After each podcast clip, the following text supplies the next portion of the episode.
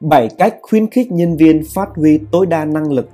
Một doanh nghiệp thành công là khi biết khai thác và phát huy tối đa năng lực của nhân viên vào sự phát triển của tổ chức. Một nhà quản lý xuất sắc là biết tạo điều kiện cho nhân viên thể hiện cái toàn bộ khả năng của mình. Tuy nhiên, không phải doanh nghiệp nào, nhà quản lý nào cũng có thể tìm ra được đáp án. Thực tế cho thấy, mỗi nhân viên bình thường chỉ làm việc với năm mươi phần trăm khả năng của mình. Nguyên nhân có thể là do công việc nhàm chán, thiếu nhiệt huyết với công việc, không có áp lực, không có động lực. Nhà quản lý cần phải khai thác và phát huy tối đa năm mươi phần trăm tiềm năng còn lại của nhân viên. Dưới đây là bảy cách giúp nhà lãnh đạo có thể phát huy tối đa được cái năng lực của nhân viên của mình. một. Đảm bảo và duy trì môi trường làm việc tốt cho nhân viên. Theo báo cáo thường niên của nhiều tổ chức về nhân sự cho thấy yếu tố mà mỗi nhân sự cần nhất của một doanh nghiệp là môi trường làm việc.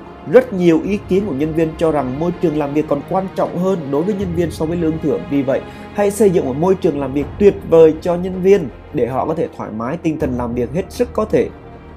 ép pê tê là một trong những doanh nghiệp chú trọng phát triển cơ sở vật chất, xây dựng môi trường làm việc hiện đại thân thiện.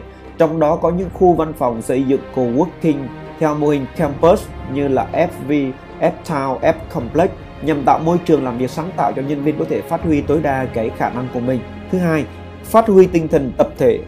Công ty cũng như ngôi nhà thứ hai của mỗi nhân sự là nơi để mỗi thành viên được cống hiến hết sức cái lao động của mình, hỗ trợ nhau trong sự nghiệp. Nếu nhân viên cảm thấy không hạnh phúc là một phần của doanh nghiệp, cũng chẳng có gì quá ngạc nhiên khi kết quả làm việc của họ không cao. Điều này Điều này thì kéo theo sự sụt giảm năng suất tổng thể, khiến cho doanh nghiệp gặp khó khăn và khó có thể theo kịp về tốc độ khốc liệt cạnh tranh của thị trường. Vì vậy, một phương án khả thi giúp nâng cao được năng lực của nhân viên, cải thiện hiệu quả làm việc của doanh nghiệp đó chính là phát huy tinh thần làm việc của nhân viên. Nhà lãnh đạo hãy tổ chức các hoạt động tập thể nhằm gắn kết tinh thần tập thể của nhân viên. Những hoạt động này sẽ là mồi giúp cho nhân viên hiểu nhau hơn, yêu thích nhau hơn và cống hiến nhiều hơn cho tổ chức của mình. Thứ ba, thường xuyên chia sẻ tầm nhìn tổ chức với thành viên. Đối với mỗi thành viên trong công ty, việc nhận thức và hiểu được tầm nhìn công ty là động lực hết sức để cố gắng làm việc. Khi các thành viên biết được mục tiêu trong tương lai của công ty thì họ mới có thể tìm ra đường để cùng đi cùng công ty trên con đường đó. Qua đây, các thành viên cũng nhận biết được mục tiêu của mình có thực sự phù hợp với công ty hay không. Hay chắc chắn rằng toàn bộ nhân sự trong doanh nghiệp có thể nắm được định hướng và tầm nhìn của công ty. Tổng giám đốc của Viettel, ông Nguyễn Mạnh Hùng nói: với những quyết định táo bạo được giới truyền thông ví von như linh hồn hay là kiến trúc trúc sư trưởng cho những dự án kinh doanh của Viettel, bí quyết thành công trong quản lý của ông là truyền lại cho những người thế hệ sau yêu Viettel như lớp người đầu tiên yêu Viettel, để toàn bộ nhân sự tại Viettel cùng cố gắng vì mục tiêu lớn hơn. Thứ tư, khen ngợi, khen thưởng khi nhân viên làm việc tốt và có sự cố gắng. Hãy nhớ khen ngợi nhân viên ngay lúc đầu khi mà họ bắt đầu hiểu và thực hiện được gần đúng với công việc. Đừng chờ đến khi nhân viên làm thật đúng rồi mới khen. Những việc làm gần đúng sẽ tạo nên một việc làm thật đúng. Ngoài ra, đừng bao giờ khiển trách hoặc phạt nhân viên khi họ đang tìm tòi học hỏi cách làm tốt công việc. Bên cạnh đó, bạn có thể tạo ra những cơ hội cho nhân viên ưu tú, cơ hội phát triển nghề nghiệp, nhận được thêm nhiều chức vụ và trách nhiệm hơn, hoặc mở rộng nghề nghiệp hướng đến các chức vụ khác nhau. Thứ năm, giao thêm nhiệm vụ và trao quyền hợp lý hơn cho nhân viên. Một nhà quản lý giỏi là người có thể phân đều việc cho các thành viên trong doanh nghiệp của mình. Việc nhà quản lý cố ôm quá nhiều việc sẽ khiến cho họ bị quá tải và căng thẳng trong công việc. Thậm chí công việc không hoàn thành đúng kỳ hạn hoặc kết quả không được như ý muốn. Do đó, không còn cách nào tốt hơn là hướng dẫn cách làm việc và giao việc phù hợp cho nhân viên của công ty của mình. Kèm theo đó, nhân viên của bạn không thể phát triển nếu họ chỉ làm một việc. Vậy nên, hãy lên lộ trình trong công việc và giao nhiệm vụ mới hơn, yêu cầu cao hơn. Nhà quản lý cũng nên chú ý rằng nhiệm vụ phải phù hợp với năng lực của từng nhóm, từng thành viên. Thứ sáu, tìm ra cách quản lý riêng với từng phòng ban.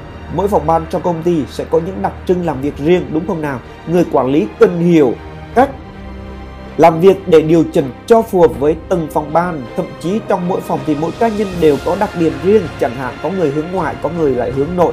Vì vậy, không thể áp dụng một cách quản lý dành cho tất cả phòng ban và cá nhân của công ty được. Lãnh đạo hãy chú ý quan sát, thu nhập thông tin để đưa ra cái phương pháp quản lý hợp lý nhất. Việc này giúp cho thành viên cảm thấy thoải mái hơn, tự tin hơn để phát huy năng lực trong công việc. Ví dụ, phòng marketing có thể sáng tạo không gian làm việc hơn, cho phép đội ngũ marketing bạn xác định được khu vực và sự khác biệt ấy. Nếu ý tưởng của họ phù hợp với định hướng tầm nhìn của bạn, bạn có thể cân nhắc theo sự dẫn dắt của họ. Với phòng kinh doanh thì nhà quản lý có một số tiêu chí sau: gọi đủ số khách hàng tiềm năng thì sẽ có một số phần trăm nhất định chịu gặp, gặp đủ và đeo bám đủ sẽ có một số, số phần trăm khách hàng chịu mua, chăm sóc đủ thì sẽ có một số phần trăm quay lại mua hàng. Và điều cuối cùng thứ bảy đó là tạo ra sự cạnh tranh lành mạnh trong công ty. Hãy tạo ra những phần thưởng để mọi thành viên hướng tới và cố gắng đạt được, vì không chỉ là hoàn thành công việc được giao, họ còn có thể đạt được những thành tích, phần thưởng trong quá trình làm việc. Tuy nhiên, hãy đảm bảo rằng việc khen thưởng phải công bằng với tất cả thành viên và phòng ban. Ví dụ, tạo ra cuộc thi về thành tích giữa các phòng ban, thành viên trong phòng ban và những phần thưởng giá trị như chuyến du lịch trong nước, quà tặng bằng hiện vật, vinh danh trước toàn thể công ty. Sở hữu một nguồn lực, nhân lực dồi dào và sẵn sàng hoàn thành tốt từng công việc được giao luôn là kỳ vọng của chủ doanh nghiệp. Nhưng trong mọi tổ chức, thuộc mọi lĩnh vực vẫn không tồn tại không ít những cá nhân lao động với mức chất lượng thấp hơn năng lực thực sự của bản thân họ. Hy vọng với bảy điều trên, các nhà lãnh đạo đã tìm ra được chiến lược để tối đa hóa được năng lực nhân viên của mình. Và hãy phát huy hết năng lực tối đa với bảy cái khuyến khích của tôi nhé.